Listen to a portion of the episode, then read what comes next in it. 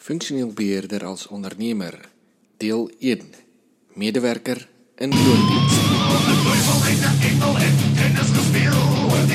Je luistert naar de Functioneel Beheerd podcast van Michiel Erasmus. Hallo en welkom Functioneel Beheerder podcast seizoen 1 aflevering 17. Vandaag willen we hebben over ondernemerschap. Een functioneel beheerder. Is het mogelijk voor een functioneel beheerder om ondernemer te zijn?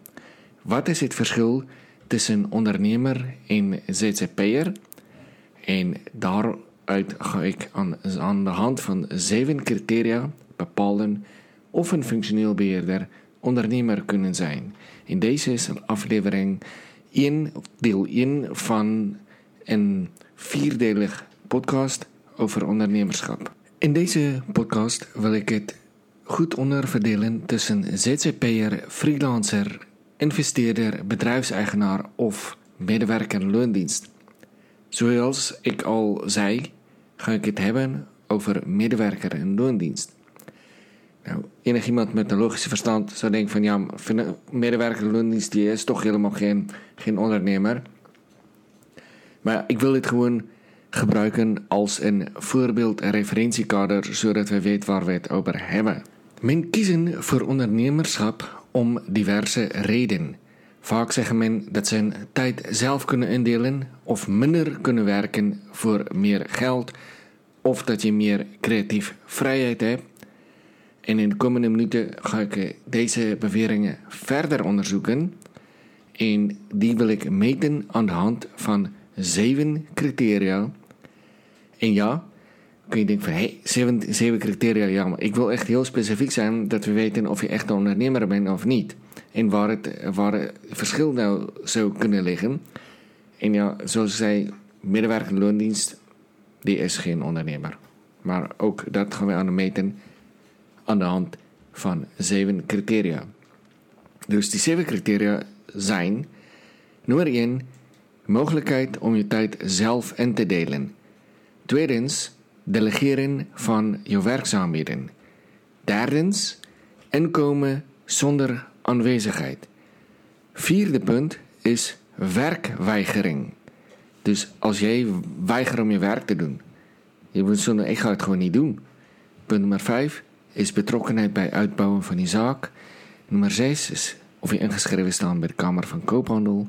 En nummer zeven is aanwezigheid van een arbeidsovereenkomst.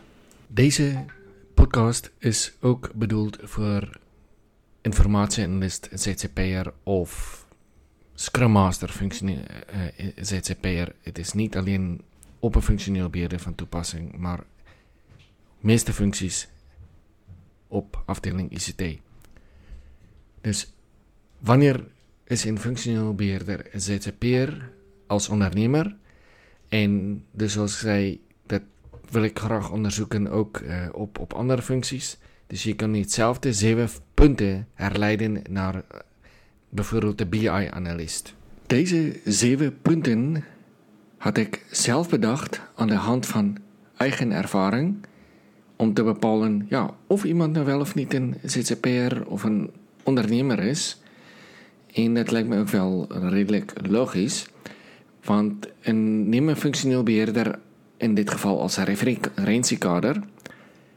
En laten we beginnen met de medewerker en loondienst. Daarna kijken wij naar ZZP'er zoals je hem op afdeling ICT zullen tegenkomen. En we trekken eventueel de stoute, stoute schoenen aan en maken een uitstapje richting bedrijfseigenaar en investeerder, ook bekend als VC's en business angels. Bijgezegd, de ondernemers is niet, eh, ondernemerschap is niet voor iedereen weggelegd, maar voor een baas werken is altijd veiliger. Maar in deze tijden van flexcontracten betwijfel ik die zogenaamde veiligheid van een flexcontract of een vast, zogenaamde vast contract. Want ja, ze kunnen altijd na jaren wat, uh, kunnen ze altijd stoppen. Voor welke reden ook al, um, al doe je ook goede werk, het gebeurt wel. In ZZP'ers heb je verschillende vormen, zoals grafische vormgevers, je hebt je loodgieter, je hebt je, dus met zijn eigen busje die langskomen om jouw lekke, lekke pijpen te vervangen. Je hebt een front-end ontwikkelaar, die kan ook een ZZP'er zijn. En belastingtechnisch ben je vaak ingeschreven bij de Kamer van Koophandel als eenmanszaak en in volksmond bestaat het bekend als een ZZP'er. Maar eerst de functioneel beheerder met een vast contract. Het lijkt logisch. Maar is het niet altijd. En daarom wil ik graag in deze hand nogmaals de podcast uitleggen aan de hand van die zeven criteria. Kunt een functioneel beheerder een loondienst een ondernemer zijn? Dus ik ga het hierbij al direct zeggen nee, volgens mij niet. Zou het mogelijk zijn dat uh, zij taken kunnen delegeren? Nee, ook niet, want die doorsnede Nederlandse ICT'er is afgestemd op een meewerkende voorman waar iedereen zogenaamd met de neus in dezelfde kant moet opkijken. Is het mogelijk om te delegeren je werkzaamheden als functioneel beheerder? Nee, ook niet. Want de enige vorm van delegeren is tijdelijk. Dit is meer in de zin van werk over de. Maar nee, aangezien jij toch aanwezig moet zijn op je werk en je weer moet terugkeren naar je werk en je hebt een arbeidsovereenkomst, is dit ook geen delegeren. Dus nee, dat is geen sprake van ondernemerschap. En als medewerker heb je bijvoorbeeld ook recht op uh, doorbetaling bij ziekte en vakantie. Ben je dan een ondernemer? Nee, want jouw werkgever betaalt je salaris. Jij kan niet uh, zeggen van nee, ik wil, ik wil niet werken, want dan heb je ook geen, geen contract. De volgende punt is, vind ik wel heel erg belangrijk, is werkweigering. Met kans op ontslag op korte termijn. Iedereen met een vast contract zou het niet in zijn hoofd kunnen halen om werk te weigeren. Een werkweigeren kan zijn bijvoorbeeld dat je expliciet zeggen: Ik ga dat niet doen. Screw that, dat doe ik gewoon niet.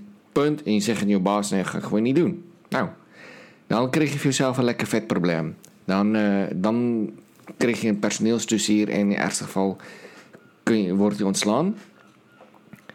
Een andere vorm van werkverzuim is, ja, je komt gewoon niet op je werk opdagen, weigeren.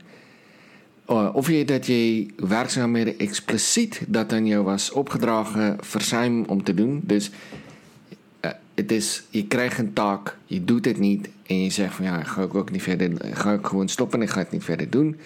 Ja, dan, uh, dan kan het in het ergste geval ook aanleiding zijn tot ontslag. En dat moet je gewoon doen. Want als medewerker in loondienst moet je gewoon ook rotklussen klaren. Je hebt vaak geen keus. Maar ja, oké, ik hoop je werk. Die werk is altijd leuk.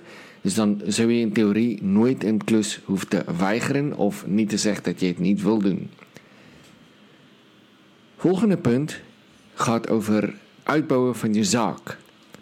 Als functioneel beheerder en loondienst hou je jezelf bezig met die werkzaamheden zoals beschreven in je functieomschrijving van die personeelshandboek. Dat is, het enige, dat is het enige wat je hoeft te doen. Natuurlijk wordt iemand die iets meer wil doen en harder wil lopen wordt gewaardeerd, maar in principe heb je alleen je functieomschrijving om mee rekening te houden. De enige uitbouwen wat je doet is klantvriendelijkheid naar uw afdeling of interne klanten waarmee je samenwerken. Je hoeft niet netwerken uit te bouwen of een invloedskring op te bouwen. Tuurlijk is handig als je collegiaal bent. Je praat met mensen, je doet goede werk, je bent kwalitatief goed en wat je doet. Je, je bent productkennis, ervaren. Maar je hoeft niet naar buiten te treden, je hoeft niet buiten in het bedrijf te zijn, je hoeft niet klanten te werven. Je hoeft niet, zelf niet op zoek te gaan naar werk. Dus letterlijk, je hoeft niet je hoeft niet uh, werk te zoeken. In de meeste gevallen kom je werk naar jou toe als functioneel beheerder. En jezelf, jezelf dus ook moet verdiepen in je werkzaamheden. En dat zijn, ja, dat zijn je ondernemende kwaliteiten. Criteria punt 6 gaat over inschrijving bij de Kamer van Koophandel en hoe die Belastingdienst je ziet. Een medewerker in loondienst is niet ingeschreven hij draagt via zijn werkgever loonbelasting af. En hij heeft punt 7 een arbeidsovereenkomst met daarin rechten en verplichtingen die hij exclusief moet doen in dienst van zijn werkgever. Voor de Belastingdienst ben je gewoon een medewerker loondienst. Je betaalt dus via jouw werkgever belasting. en jy kan geen aftrekkingen doen zoals een laptop wat je hebt geleend of reiskostenvergoeding, dat soort van dingen. Gegeven die zeven criteria, concludeer ik dat een functioneel beheerder en loondienst geen ondernemer is. Nou, dan heb je echt geen, uh, hoef je geen ra raketgeleerde te zijn om het te weten. En de conclusie had hij al lang getrokken en ja, dan ben je ook waarschijnlijk geen, geen domme mens, maar dit, zoals ik in helemaal in het begin zei, dan moet je gewoon goed uitleggen, zodat wij eh, voor de volgende eh, afleveringen eh, dit goed kunnen verklaren. En zodat wij die volgende punten, aflevering ook zeven punten kunnen Dus is ondernemerschap iets voor jou? Nou, voor de meeste mensen niet. Functioneel beheerder als ondernemer en als loonmedewerker in loondienst. Je kan een ondernemer zijn, ben je vak, ben je, ben die kaders waar je moet functioneren. Voor jezelf ben je dan ondernemer, maar voor de Belastingdienst dus niet. Goed, maar dit was het einde van aflevering 17 van Functioneel Beheer Podcast. Mijn naam is Michiel Erasmus. Hebben het over ondernemerschap gehad en functioneel beheerder als ondernemer, deel 1 in verband met medewerker en loondienst. Dus medewerker en loondienst is geen ondernemer. Zo makkelijk als dit. Mocht je meer willen weten over mij of over functioneel beheer, dan kunt u contact opnemen met mij via mijn website erasmus-ict.nl. Mocht je ook wil bellen, het is 0638369260 en natuurlijk op LinkedIn kan je zoeken naar Michiel Erasmus, alles in woord. Ja, en leuk dat je hebt geluisterd. En niet te vergeten, rate, review, subscribe en vertel uw maatjes en vertel iedereen over de Functioneel Beheer podcast. Mijn naam is Michiel Erasmus. Doorloop.